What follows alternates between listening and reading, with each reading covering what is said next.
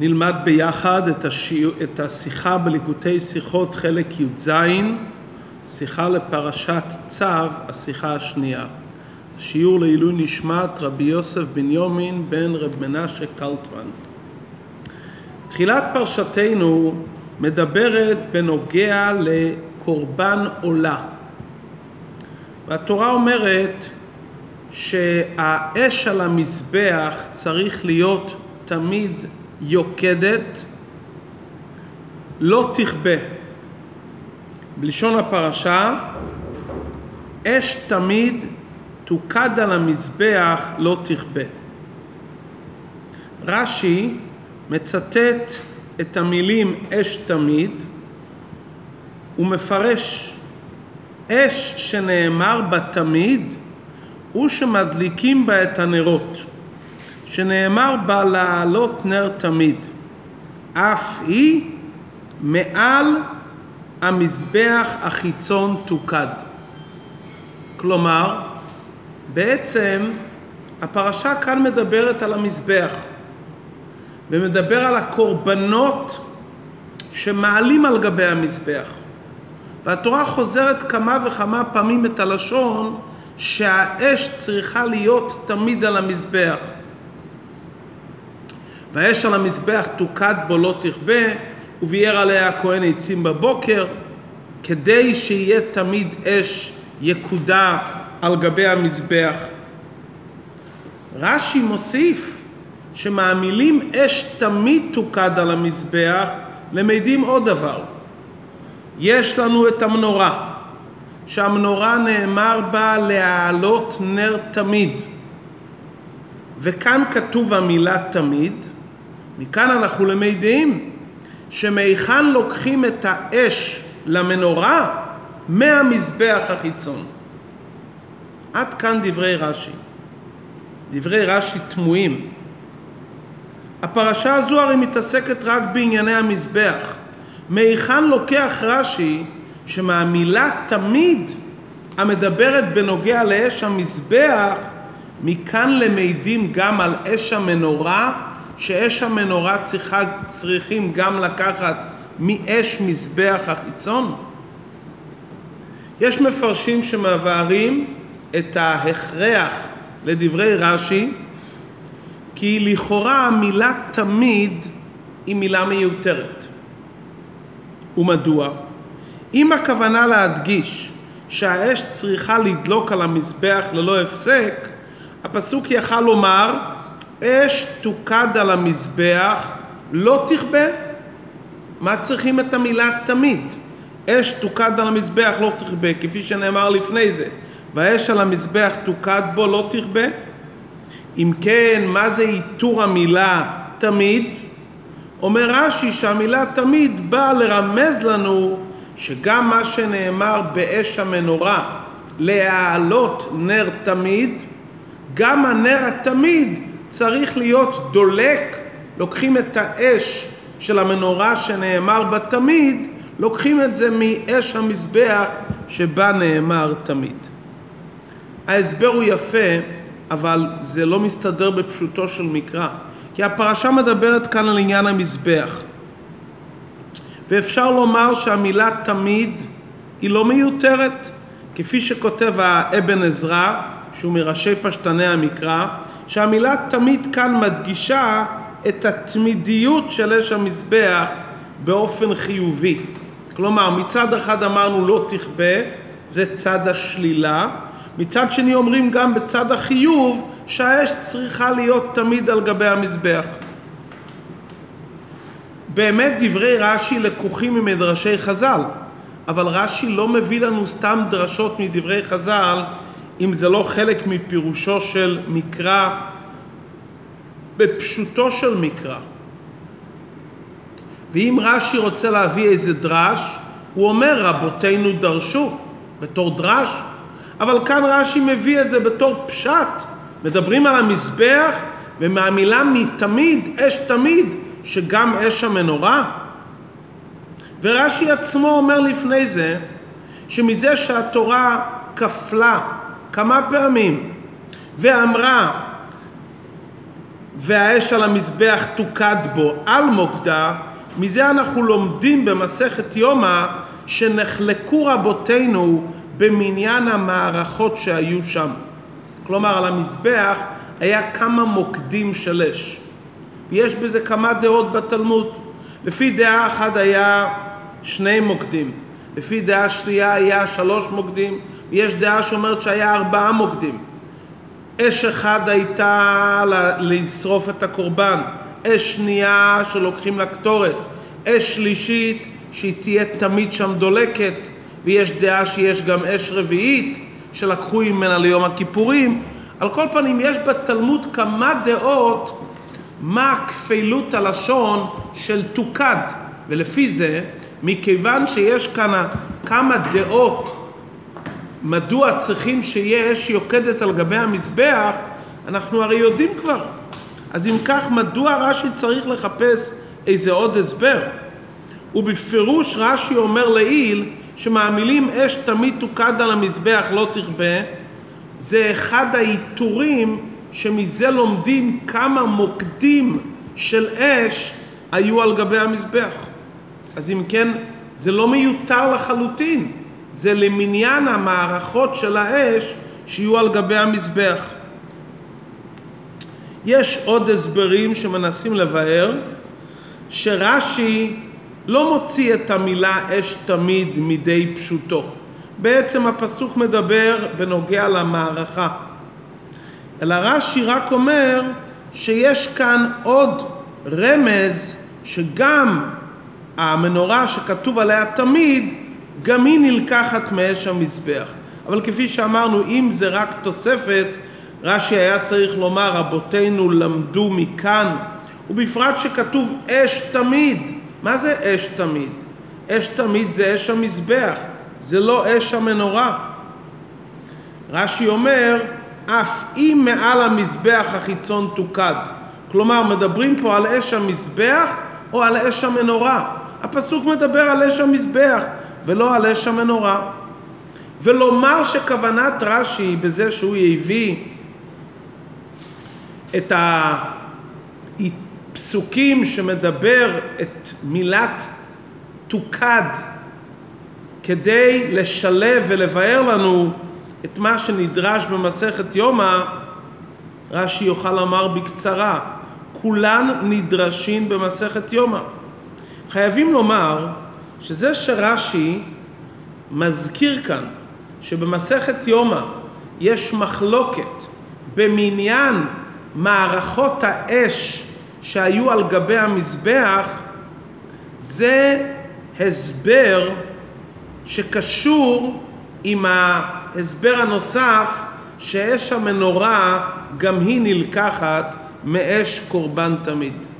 כלומר, דברי רש"י שיש בתלמוד מחלוקת במניין המערכות שעל גבי המזבח, ודברי רש"י שאש המנורה הייתה נלקחת מאש על גבי המזבח, קשורים זה בזה. הסברת הדברים פשוטה. כפי שהרבי ממשיך בסעיף ד', שהתורה אומרת לנו את המילה תמיד. מה הכוונה תמיד? רש"י הסביר לעיל בתחילת פרשת תצווה שהתורה אומרת תמיד זה גם לדבר שעושים יום יום או לילה לילה. מדליקים את המנורה בלילה זה נחשב תמיד, ההדלקה היא פעם אחת. אבל אם אתה עושה דבר כל יום זה נחשב תמיד. מנחת חביתין שכהן היה מקריב בבוקר ובערב, גם זה נקרא תמיד. כלומר המילה תמיד יכולה להתפרש גם על דבר שחוזר על עצמו יום יום.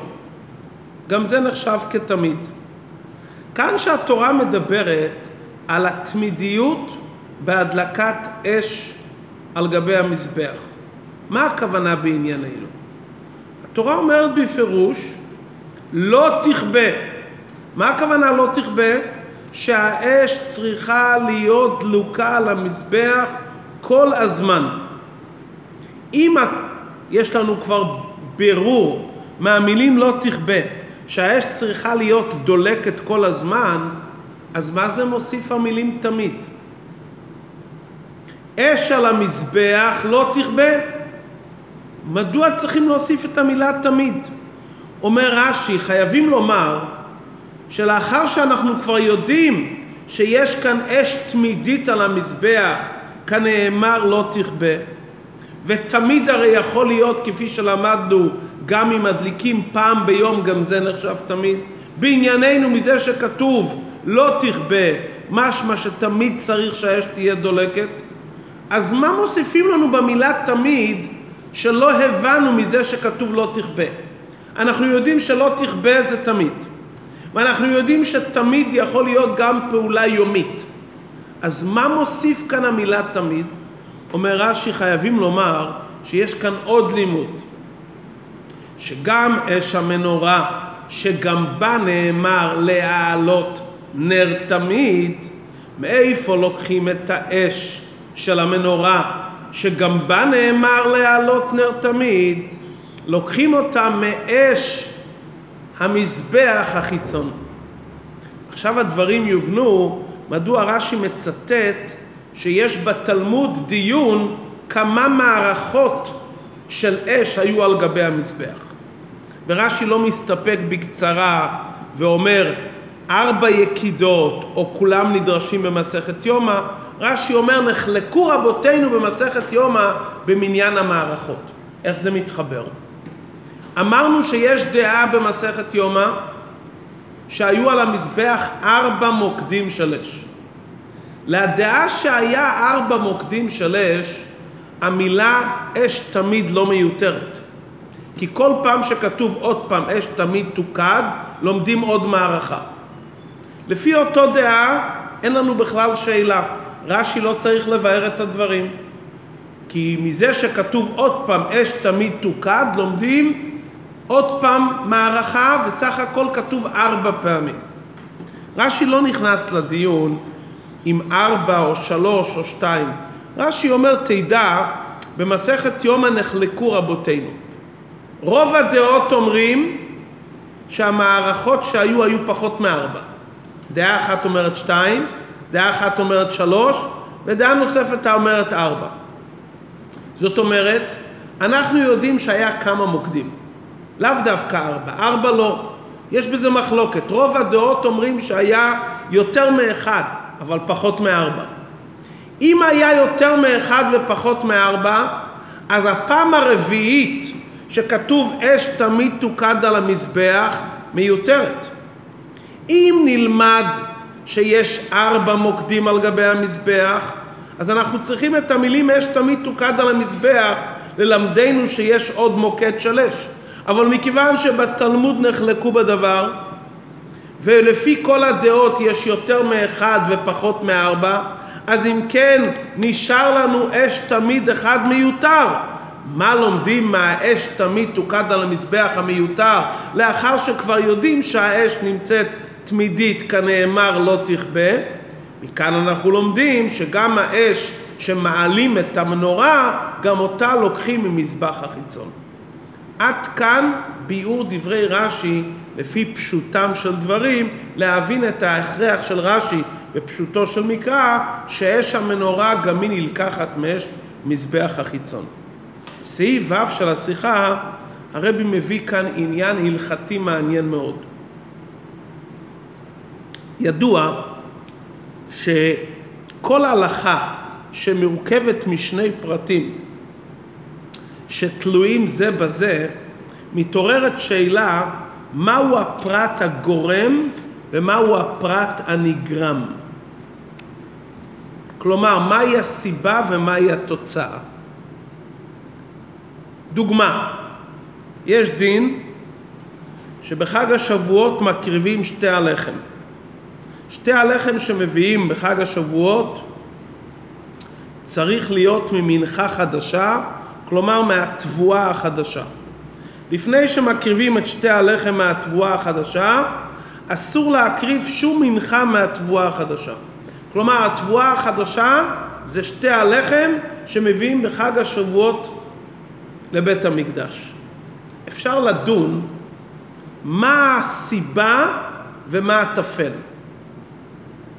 האם התורה אומרת ששתי הלחם צריכים להיות המנחה הראשונה, והיות וזה צריך להיות המנחה החדשה, לכן אסור להקריב שום מנחה מהתבואה החדושה לפני זה. זאת אומרת שהמניע והסיבה זה שתי הלחם, ושתי הלחם גורמים שאסור להקריב שום מנחה חדשה לפני זה.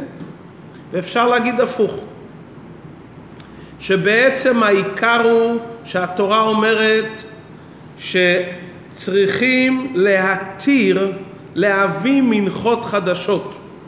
איך מתירים? על ידי שמקריבים שתי הלחם. כלומר, התורה אומרת, התנאי להביא מנחות חדשות, אם תתיר אותם על ידי שתביא שתי הלחם. כלומר, השאלה היא, מה העיקר? האם שתי הלחם זה העיקר? הוא צריך להיות ראשון, במילא כולם אחריו שניים וכולי, או שהעיקר הוא להתיר את כל המנחות. וכדי להתיר את המנחות, יש תנאי שצריכים להביא שתי הלחם. זה נראה משחק מילים, אבל יש כאן השלכה מעשית ברורה.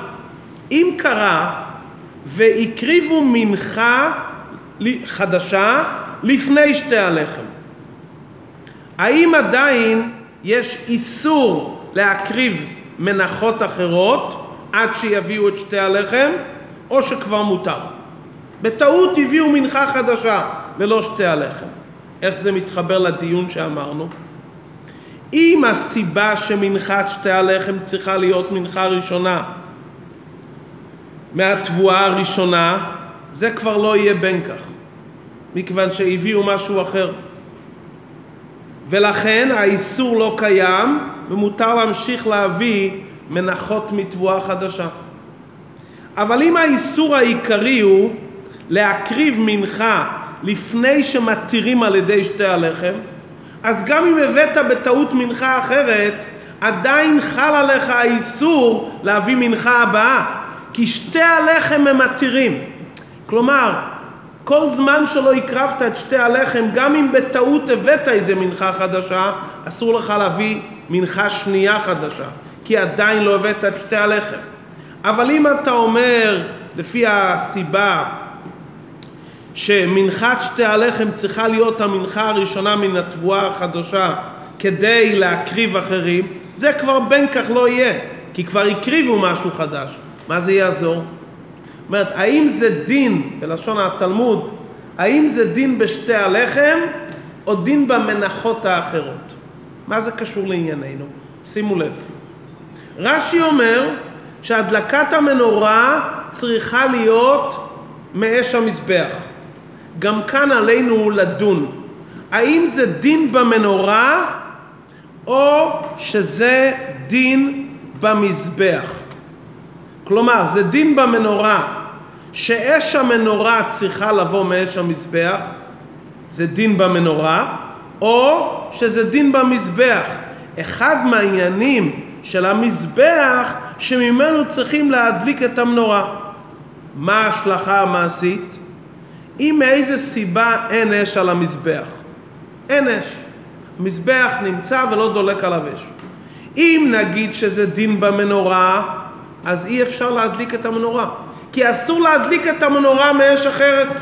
מנורה חייבים להדליק עם מזבח החיצון, וזה דין במנורה. המנורה יכולה להיות דולקת אך ורק מאש המזבח. זה דין במנורה, ומשום מה אין אש במזבח, ולכן אי אפשר להדליק את המנורה.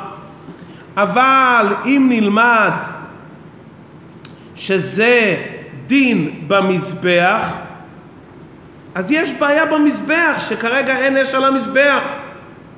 אבל עדיין צריכים להדליק את המנורה, כי זה לא מעכב. אם זה דין במזבח, אז הבעיה היא במזבח, לא במנורה. מנורה צריכים להדליק. לכתחילה מדליקים אש על המזבח. אם אין אש מדליקים. כי הדין הוא במזבח ולא במנורה. אם זה דין במנורה, אתה אומר אי אפשר להדליק, כי מנורה חייבים לקחת מאש המזבח. מה הדין ההלכתי? להלכה כתוב שזה דין במנורה, שהאש במנורה חייבת להילקח ממזבח החיצון. כלומר, אם אין אש במזבח, אי אפשר להדליק את אש המנורה. זה הצד ההלכתי. רש"י, בפשוטו של מקרא, סובר אחרת. מאיפה רואים את זה? רש"י אומר כך: אש תמיד שאמרתי לך, אף היא מעל המזבח החיצון תוקד. מה זה אף היא מעל המזבח החיצון? זה דין במזבח, שהאש על המזבח צריכה גם להדליק את המנורה. מזה שרש"י משנה מלשון הש"ס, בלשון הש"ס כתוב, אש תמיד שאמרתי לך לא תהיה אלא בראשו של מזבח החיצון. כלומר, מהש"ס משמע שזה חייב להיות מהמזבח. רש"י כותב, אף אם מעל המזבח החיצון. זה דין במזבח. שהאש של המזבח יש לו דין נוסף, מלבד דינים אחרים, שממנה מדליקים את המנורה. זאת אומרת, מכיוון שהתורה מדברת כאן בדיני המזבח, אומר רש"י זה דין במזבח. הרי איפה התורה מלמדת אותנו שצריכים לקחת אש למנורה מהמזבח? לא בדיני המנורה בפרשת תצווה, אלא בפרשתנו. אז אם כן זה דין במזבח לפי דברי רש"י ולא דין במנורה. מה הורה אלינו בעבודת השם מכל הדיון שדיברנו עכשיו? שאש המנורה צריכה להילקח מאש מזבח החיצון. מסביר הרבי בסעיף האחרון של השיחה בצורה מופלאה. כלי המשכן והמקדש נחלקים לשני סוגים. יש כלים שעמדו בפנים, המזבח הפנימי, המנורה והשולחן, ויש הדברים החיצוניים, מזבח החיצון. זה מקביל לשני דרכים בעבודת השם. יש עבודת האדם עם עצמו בפנים, שזה העבודה בפנים, ויש עבודה מה שיהודי צריך להשפיע על הזולת. לקרב, לקרב יהודים שנמצאים בחוץ, לתקן את החלק שלו שנמצא בעולם, כמו מזבח החיצון שעליו הקריבו בני ישראל את כל קורבנותיהם. המשמעות של המזבח זה לברר ולזכח את ענייני העולם. בעומק יותר, בפרטיות יותר, ההבדל בין המנורה למזבח, המנורה מסמלת את עניין התורה, כי נר מצווה ותורה אור. על המנורה נאמר נר תמיד וחובת לימוד תורה זה תמידי. אדם לומד תורה, תורתו אומנותו הוא בבחינת נר תמיד, צריך להיות תמיד קשור עם התורה. עלול יהודי שיושב ולומד תורה לומר כך, אני יושב אוהל, אני זוכה כל הזמן להיות קשור עם המנורה, עם התורה באופן תמידי. אני לא צריך כל כך להתעסק עם מצוות, כי אני לומד כל הזמן תורה. אני לא צריך להתעסק עם מצווה עוברת, מצווה זמנית, כי אני בין כך כל הזמן דולק באש המנורה באופן תמידי. בוודאי שאני לא צריך להתעסק עם ענייני העולם או עם יהודי שנמצא בחוץ. אומרת התורה, המנורה שזה סמל של יהודים שלומדים תורה, ובאופן תמידי. המנורה צריכה להידלק מאש המזבח. נכון שיש גם מזבח פנימי שמרמז על העבודה הנעלית של היהודי עם עצמו, עם פנימיות הלב, כידוע שמזבח החיצון הוא חיצוניות הלב ומזבח הפנימי הוא פנימיות הלב. מאיפה מדליקים את אור המנורה? לא ממזבח הפנימי, למרות שהוא עמד הרבה יותר קרוב למנורה. המזבח הפנימי, מזבח הקטורת והמנורה, עמדו בסמיכות. מאיפה מדליקים את אש המנורה? מהמזבח החיצון. כלומר, יהודי שנמצא בתורה, מאיפה הוא מדליק את עצמו? מזה שהוא זוכה להתעסק עם יהודים שבחוץ. וכדברי רש"י, שכבר בהיות האש על מזבח החיצון, זה קשור לאש המנורה. הרי רש"י אומר שזה דין במזבח. כלומר, גם שהאש נמצאת בחוץ היא צריכה להיות קשורה עם אש המנורה. מה המשמעות של הדברים? כדי שיושב אוהל ידלק אצלו האש, אור התורה יאיר אצלו, צריך להיות לו אכפת מזה שיש יהודי שנמצא בחוץ, שגם הוא ידליק וגם יאיר, נר השם נשמת אדם, ורק אז הוא יכול להדליק את הנר שלו באור התורה. נר המנורה מדליקים מן מדלח החיצון. אותם יהודים שאתה תתעסק איתם בחוץ, הם יגרמו לך שהאש שלך, האש המנורה, תהיה דולקת תמיד. ראשית כל אין להבדיל בין הדברים. אתה יהודי בפנים והוא בחוץ, יש לנו אחריות משותפת. ויותר מזה, אש המנורה נדלקת מהאש החיצון. וזה קשור עם המילה שאמרנו תמיד. אם אתה רוצה, היושב אוהל, רוצה לזכות שעבודת השם שלך תהיה תמידית ועקבית, זה מתבצע דווקא שאתה פוגש יהודים שקשורים עם מזבח החיצון, יהודים שצריכים לברר דברים בחוץ, יהודים שנמצאים בחוץ, ואתה צריך להתעסק איתם, ויש לך בזה אתגרים, יש לך בזה ניסיונות. כשאתה משפיע על יהודים אחרים שנמצאים בחוץ, אתה זוכה שגם המנורה שלך, גם הלימוד תורה שלך וגם עבודת של השם שלך תהיה באופן של תמיד. המבחן שעבודת השם תהיה תמידית אצל האדם, כפי שאמרנו, להעלות נר תמיד, שאתה מתעסק באופן תמידי עם מי שנמצא בחוץ. זה מרמז מזבח החיצון. לא מספיק מי שנמצא במזבח הפנימי. מי שנמצא בחוץ וצריך להביא קורבנות שהוא מברר את ענייני העולם, שאתה מתעסק איתו ואתה נדלק בזכותו, והאש אצלך תהיה באופן של אש תמיד.